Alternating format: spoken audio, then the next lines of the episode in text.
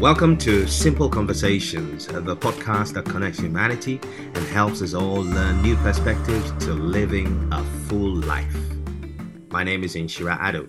A big thank you to First National Bank for supporting Simple Conversations. Why let your business settle for less when you can get a lot more from First National Bank? Go beyond banking with a digital partner that understands your business. Let your business bank the better way with a business account from First National Bank. And for individuals, there are a whole range of products that can help you financially secure your future. And if you need to know more, please go to firstnationalbank.com.gh or opt to have one of their very caring and professional consultants call you back. Every person is gifted with a certain amount of talent. And as we go through the journey of life, we discover things that we're passionate about, things we enjoy doing, things we would probably do even if we weren't paid to do them. Um, on the episode with me today are two gentlemen, two artists, finest uh, you can find in this country.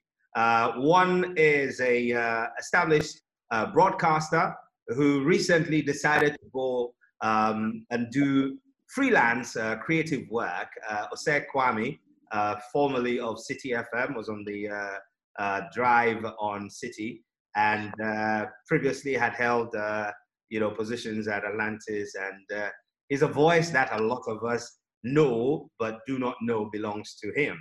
And the other is, and the other is my dear poet, a man who uh, inspired a lot of love for the creative arts and the literary world, uh, personally uh, for me. Nana Asase.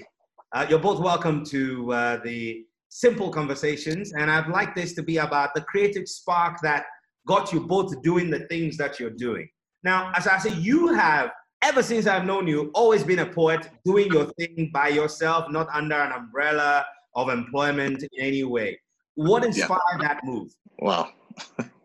okay, Shah, thanks for having me. Uh, well, I was in regular employment before becoming a poet, but I guess before regular employment, I was a poet. I decided to jump ship when I realized that if I gave my art a bit more attention, it could probably yield more viable returns than regular employment. It was a particular incident. This month when we hadn't been paid. It had exceeded, it had gone deep into the other the other month. And then a friend calls me and said, Can I have a gig here? Would you like to come up and do it? So I believe in the divine a lot if you know me. And so I see a simple prayer. I'm like, God, look, if it's you that is bringing this opportunity, don't let any of my media houses come and cover it. You know, I was a PR person. So I actually show up at this event true to this prayer, none of my media outlets comes to cover. And I wow. got paid about three times what I would have been paid at the end of the month. That's when I started up and I was like, look, it simply tells me if I give my art a bit more attention, it would also give me a bit more attention. And then I decided to jump ship. That was a, the, the final thing I needed to, to, to get out. Initially, I was a bit scared. But during my national service days, this was even before I got my first job. I was seated one time. I had my name Philip Wachidia Oyinka on Facebook and then in bracket Nana Asase. Something just told me, look, put Asase out there and put the Philip in the bracket. So I went out and I did exactly that. And there's not been any looking back since then. And there's something I told myself, even before I was getting paid to do this, it was something I love to do. And so mm. even if I wasn't getting paid to do it, I would still do it. And so it's just like a footballer who is seated on the bench. Look, if he doesn't play, he's getting paid. All the better if he gets to play because he loves to do what he's doing and he's getting paid for it. Mm-hmm. What else could be that? That has been it for me. That was that final moment that made me decide to jump. That's interesting. Now, I was just remarking that um, over the years that I have known you, um, it yeah. took me a long time to remember that you are Philip Nana Kwame Oyinka. I mean, it's what? It, it, it's it, I've always referred to you as Nana Asase. That if someone yeah. did a pop quiz and said, "Isha, what's Nana Asase's real name?" I would struggle.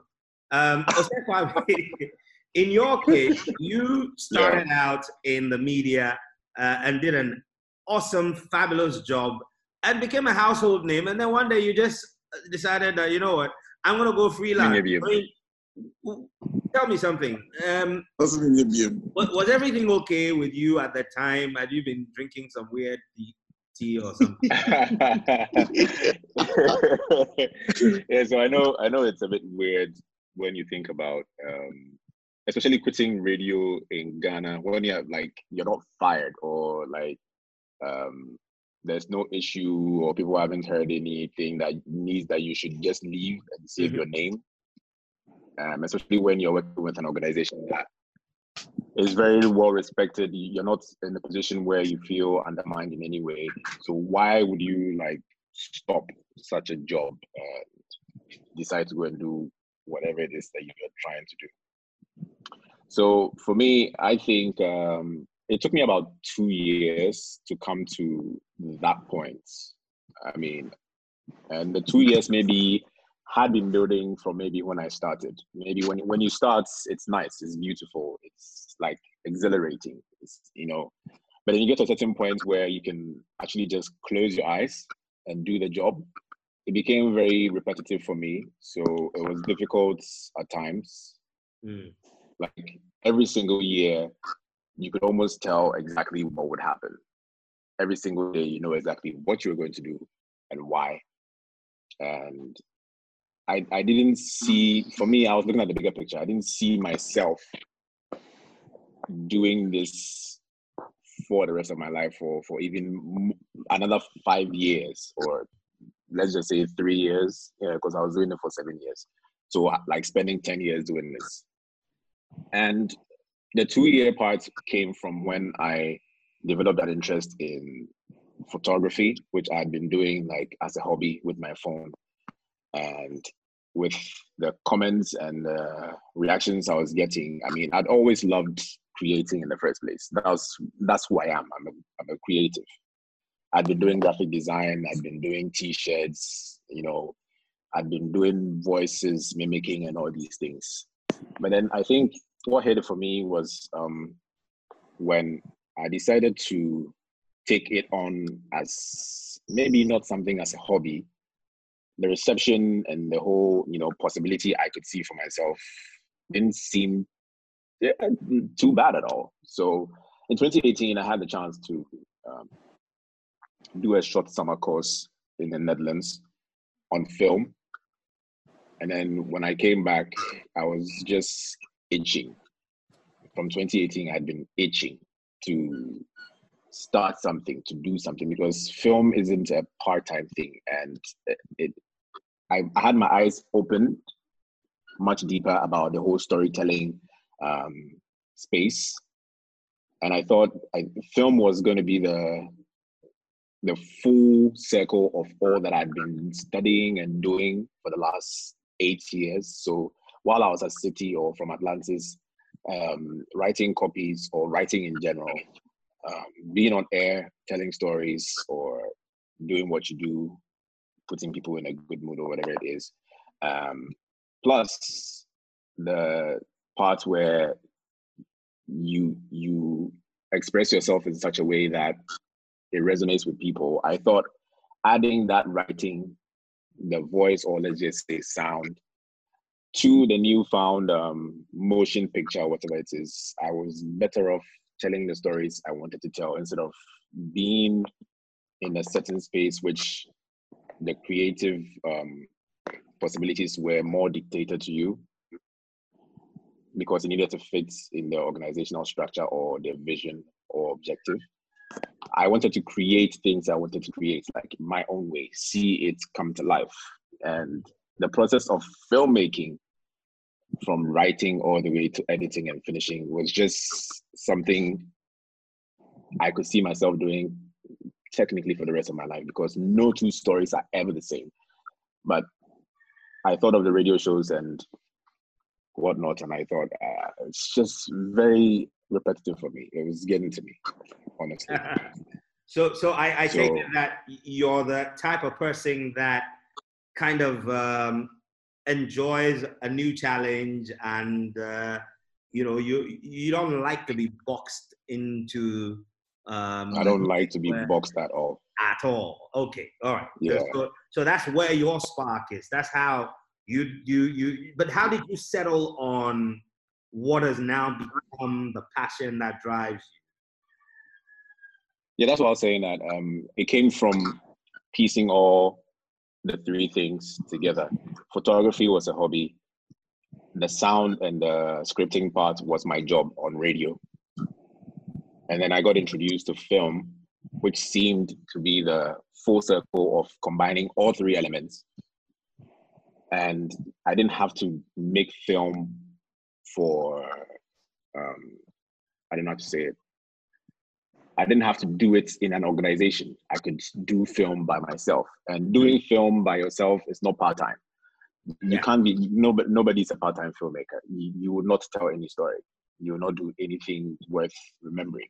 hmm And if I had, if I had like gone to school or I've taken the time to actually pay for something, learn it, and decide to make a career out of it, why you know do it part time? And the part time was even a big problem because um, the organization I work with, which is Citi, if if there was um, the space to do things after or outside it, it may have taken a while longer before I would have jumped.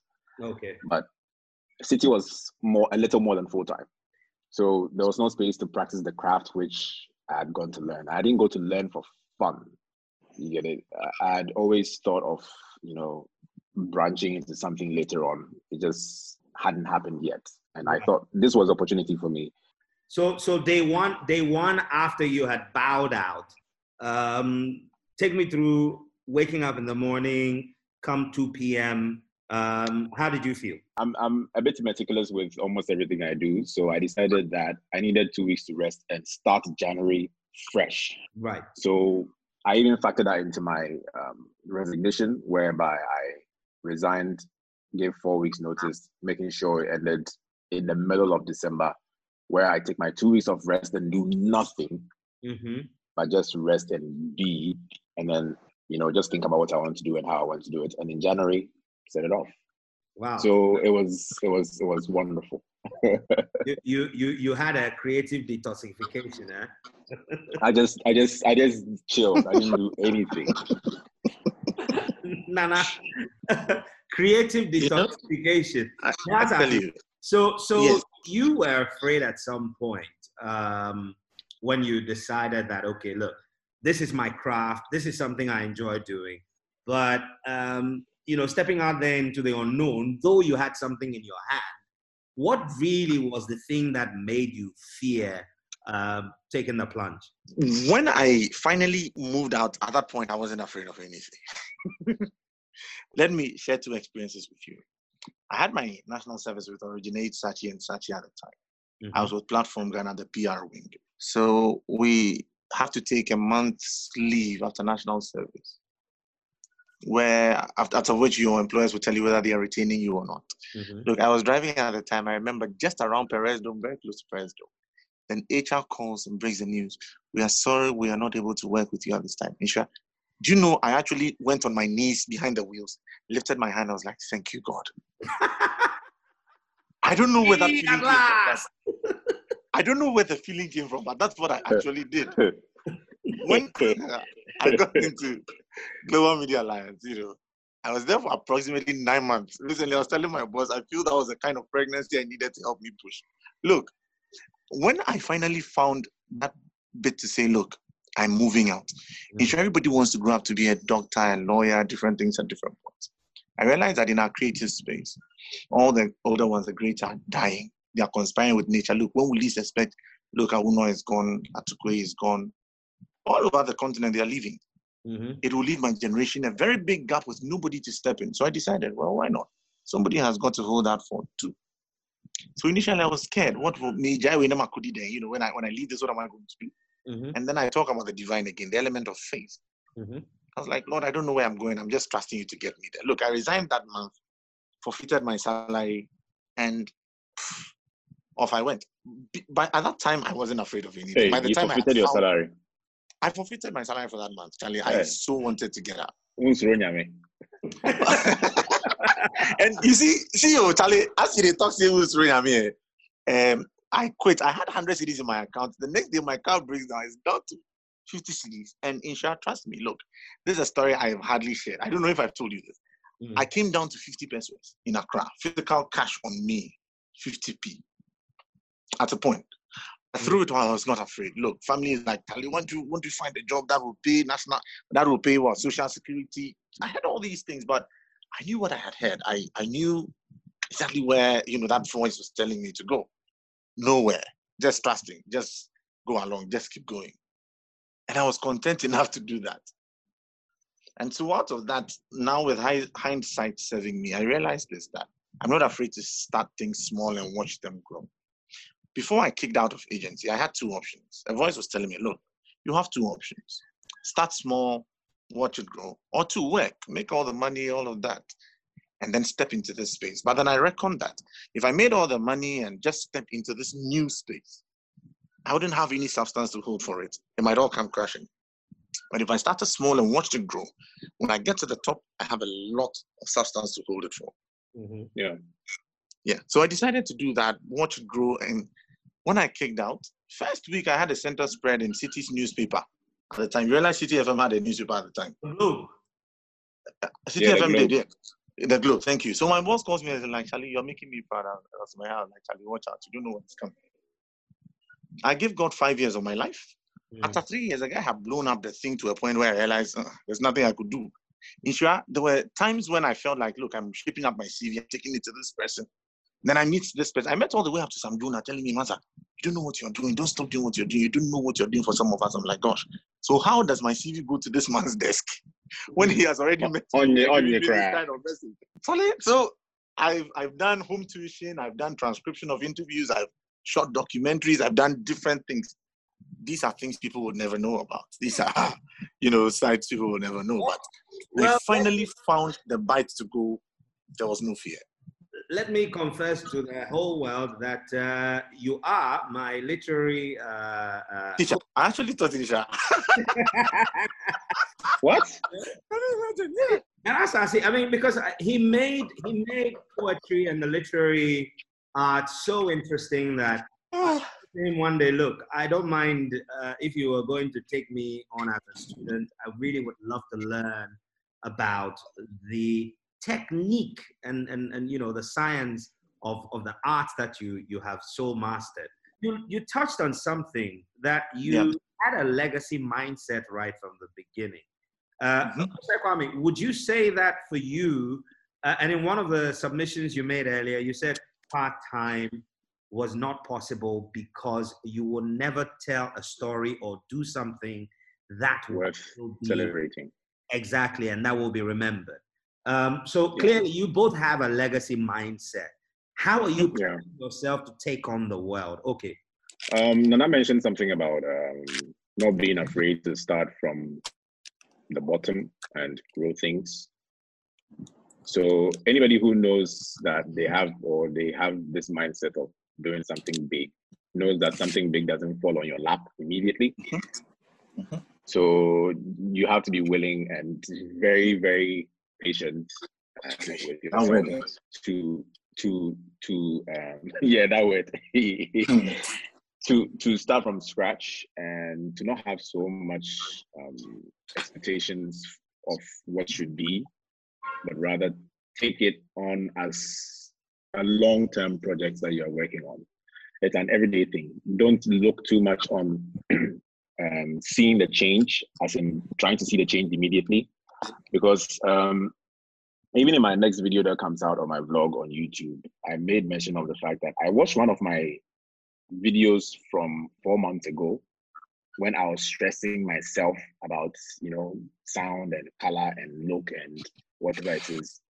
At the time, I thought it was a good enough video. I looked at it now and I thought, ah, now I made it then cry. Just four months ago. The difference between that four months and the one you're doing now, and now, you wouldn't think when you're starting that that's what's gonna happen then. Yeah. So legacy is a big picture.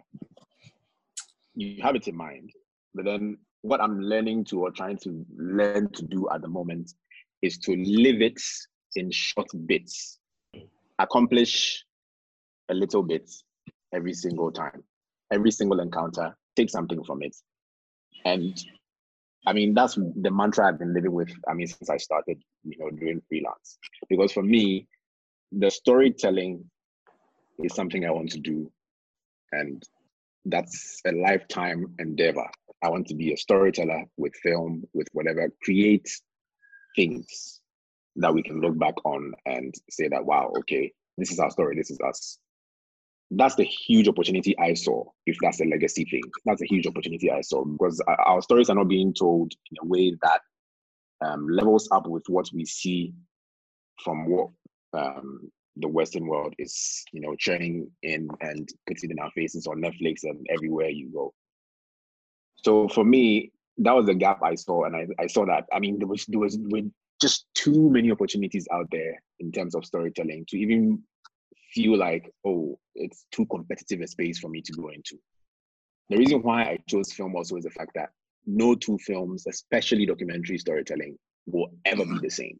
Sure even even when you start your documentary um, um, story and you're you're treating the documentary, you're writing everything, you get to a certain point where you actually start recording and realize that the person says something completely different. You finish all your footage shooting, you come home and you tell a completely different story. It's not like a feature film where we have our storyboard, we have our script and everything that is set so with the creating our story or telling our stories or creating content that represents us, it's it's a limitless opportunity type of space. And another reason why I thought I didn't want to, you know, belong to just one group, which has maybe their own vision and agenda or whatever it is, but rather have that creative freedom for myself and see what stories I can tell. Like I said, there's no limit. There's no um, fear of competition. I actually would rather people kept other creatives on their toes with the level of quality they put out, as I have seen on the internet since I started, or even before I started um, becoming interested in the film world. The competition I saw out there, and with the level of people who were doing it, I mean, we have hundreds, if not millions, of YouTubers, but there are hundreds of thousands of quote unquote celebrity YouTubers or filmmakers whose storytelling are all different. Mm-hmm. So even there, there's that much room for that many people. How much more here where we haven't even explored 0.1% of our potential? Yeah. You know, um, what I'd like to learn from the two of you now is uh, starting with you, uh, Nana Asase. Do yeah. you have a creative ritual? Is there something when you have an inspiration? Is there a set of things you do to turn your into? Sorry, finish the question before I continue laughing. okay, this question then. You see, when I feel like writing, I write. When I want to write, I write. When I don't want to write, I want to write. Now, Isha, it's funny, but it's something I've been trying to teach some of my later students. You didn't complete the course. this is what happens. Oh, oh, oh, oh, oh. When when no one you come back Isha, Isha or reset. Okay. so when I when I get the the edge to write about something, I don't most of the time I don't attend to it immediately. I allow it to shape itself in my head. And until I have written it down, trust me, it won't leave. If that piece is really bent on happening, it won't leave. Wow. It will shape itself till I decide, okay, today, today be today, come. And there are other pieces, the moment I get the impulse, I start work on it immediately. Mm. Some pieces will take me as long as three years to finish, some as long as five, some will never get finished. Some of them will remain bits and pieces that you can always pick from when you sit down to create. And so I realized that with time, I call something finding your voice. Once you found your voice, you become a master of what you do. Like the Bible says, the voice of a pro- the gift of a prophet, the spirit of a prophet is subject to a prophet. I believe the spirit of a poet, spirit of a writer, creative is subject to you. And so I deny the writer's block. I have not had a writer's block in how many years? I can't, I can't count. I found an antidote to the writer's block. I have yet to share it with so many people. I call it the writer erection. You you you you, you MC hey, the writer, hey, hey, writer erection. Yes, Okay. See, so it depends. You you do it at will. For me, I've come to know that I can do it at will. Sometimes in church, when all the music is going on, I'm behind the keyboard. I'm like, tell you know, come, I'll signal someone to come and take over because something is hitting me. I need to capture it now. I'll go and grab my phone and I'll just write it. I am driving right in the middle of the jet. I have to take my phone and just grab a voice recorder or you know just put something there. And so it's it's it's like that. There is no ritual. Hugh Masekela told me something, and I've come to realize it's true. Anyidoho who told me the same thing. Kofi Anyidoho says, Nana, for someone like you, there is no magic. I asked him, what is the magic? What is the secret? He said, practice, practice, practice. Hugh Masekela was one of the last people I attended to in PR agency. My final big job I did. The Legends, African Legends Night. He was the first guest we had. We're off to TV Africa. So I asked him, Uncle Hugh. That's what we used to call him. What is the secret? What is the magic? He says, Philip, there is no magic. Practice, practice, practice. And so practice, practice, practice, and eventually becomes you. I am I you can't take me away from my art. It's it's it's, it's the life. It's everything. I don't know how to talk about it. It's so me. So, on and off, anytime. There's no ritual. Osei Kwame, do do you have no yeah. ritual?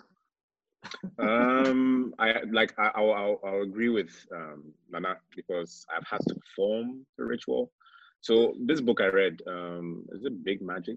Elizabeth Gilbert um, says more, uh, talks more about the fact that inspiration is an energy that finds vessels, Mm.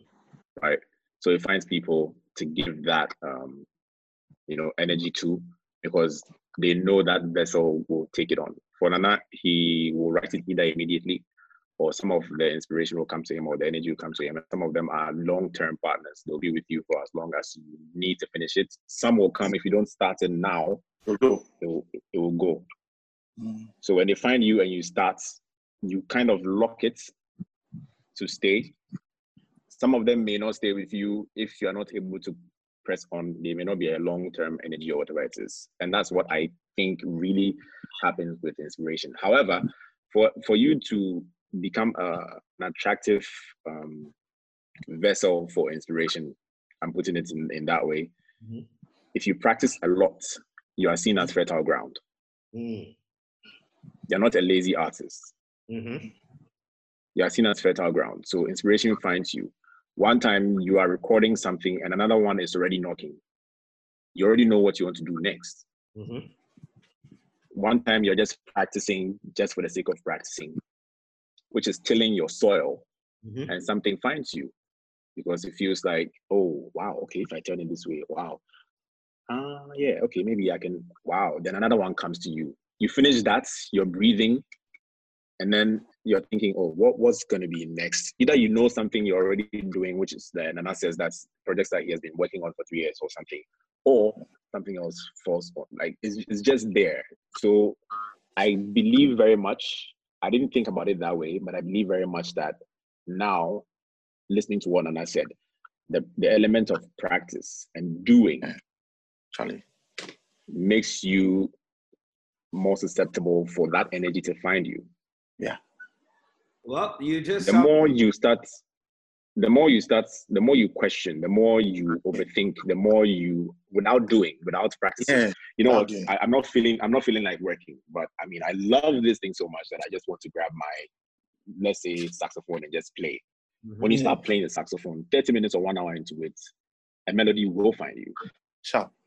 I'd like to learn from both of you what what are the themes that you find that attracts your attention more to tell stories about? Is there some specific area that you focus on, Osei Kwame?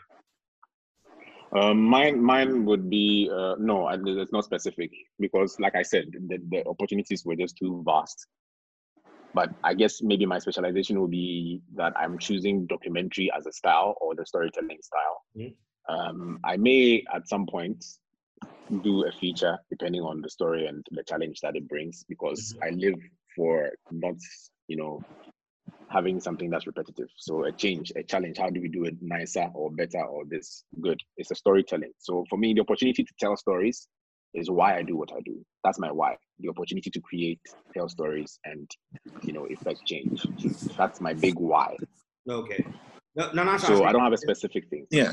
What, what's Yeah. your big why? I I realized that once you found your voice, as I was saying, then you can talk about anything. but you can only talk about it the way that you will talk about it. That is what distinguishes your work from the other person's work. And that uniqueness is what will bring someone to listen to you and want to listen again and again. So really, once you have your voice, you, you can talk about anything.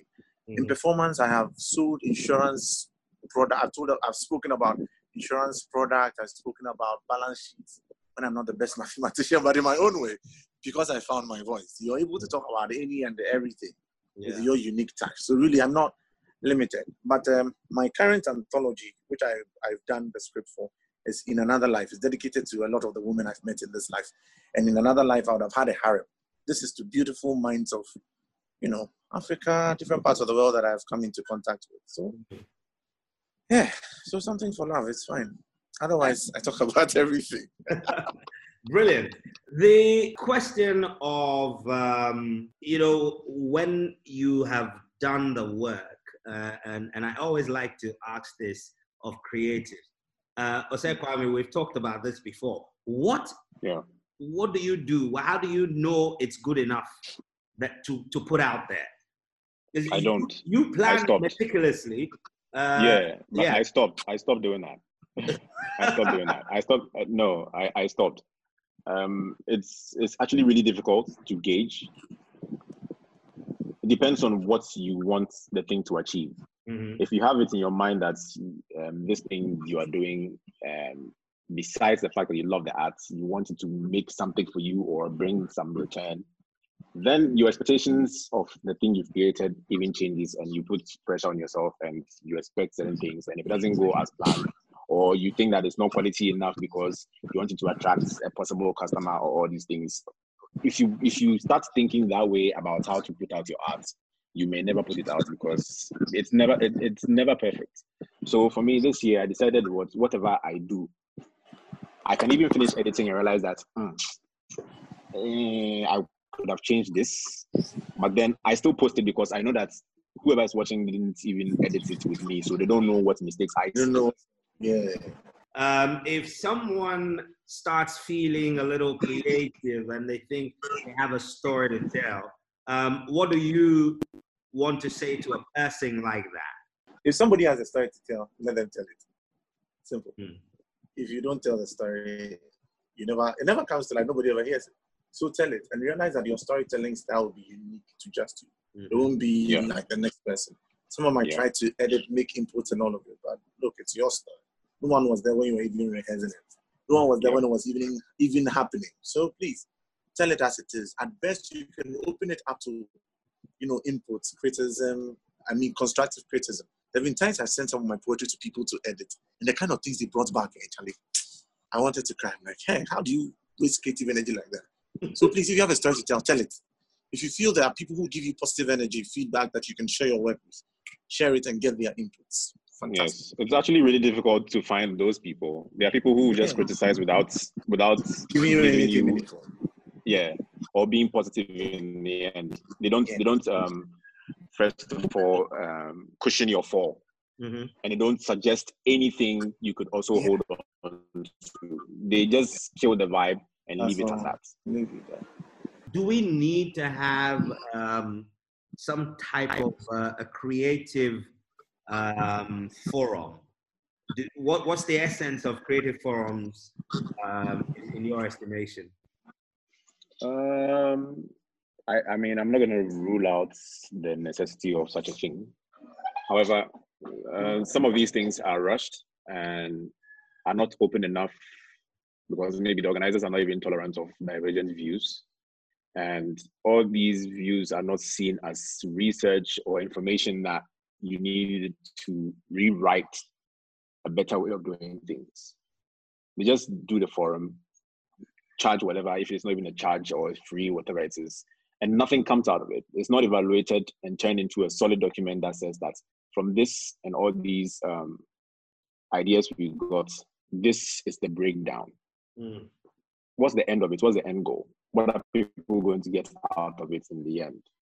What's the call to action, which it's almost part of every endeavor. If you want something to change, what do you want from them?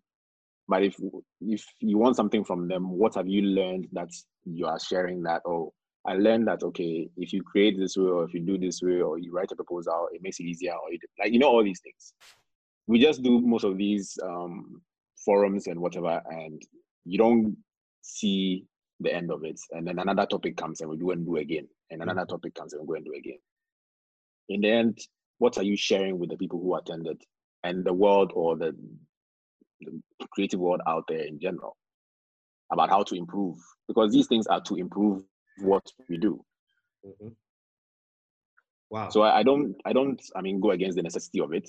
However, the last bit, what year you know, what planning, what strategizing, what organizing, what year you know, the last bit, which is post event you know sharing and which is i think is the even the uh, highest point or the climax of the whole thing not even the event. Mm-hmm. doesn't happen. Mm. the follow through so after you know yeah, wait, after all the organizing the talk shop and everything what is the fallout and the follow through to see practical change? Yeah. Okay. Nana I'm going to take this with me. In the past, I've done creative ventures and I probably might not have been able to see them through. I've been in a lot of creative forums which don't share much knowledge. Trust me. People come to some of these meetings to throw their weight about, you know, steal ideas sometimes. I, I you don't feel this. Steal ideas, you know. Yes, this genuine, oh yeah, be true. Me, I know, I know, you know, genuineness to, to share. When sometimes you really need these outlets to really share genuine stuff and moving forward, I think when I started creative project, I like to see it. I feel COVID has like the mix-up board brought everything down to zero for me. So I'm not about to start recalibrating it. Look, as we move along, we need these creative engagements. But uh, to what end? Because we've had a lot of talk shops and the workshops already happen. So please, to every creative, whoever is going to listen to this, let us have engagement. Let's have conversations. Beautiful. Mm. And I'll say maybe you see these the end of it might not necessarily be in a written document. The end of it might be inspirations that people pick from these places to create. So trust me, sometimes we might not be able to quantify uh, the yeah. kind of impact we are we are making. So let's leave room for that bit as well. I've I've been in such instructional, yeah, creative forums as well. I think that's it. Fantastic, guys! Thank you very much, Nana Asase my literary uh, tutor and poet, and uh, Thank you. the voice. Uh, it's been fun talking to you and uh, hearing your perspective. I wish you both all the best in your ventures. Guys, thank you so much. Really appreciate it. Charlie, all thanks right, so much for having us. Thank you. All right.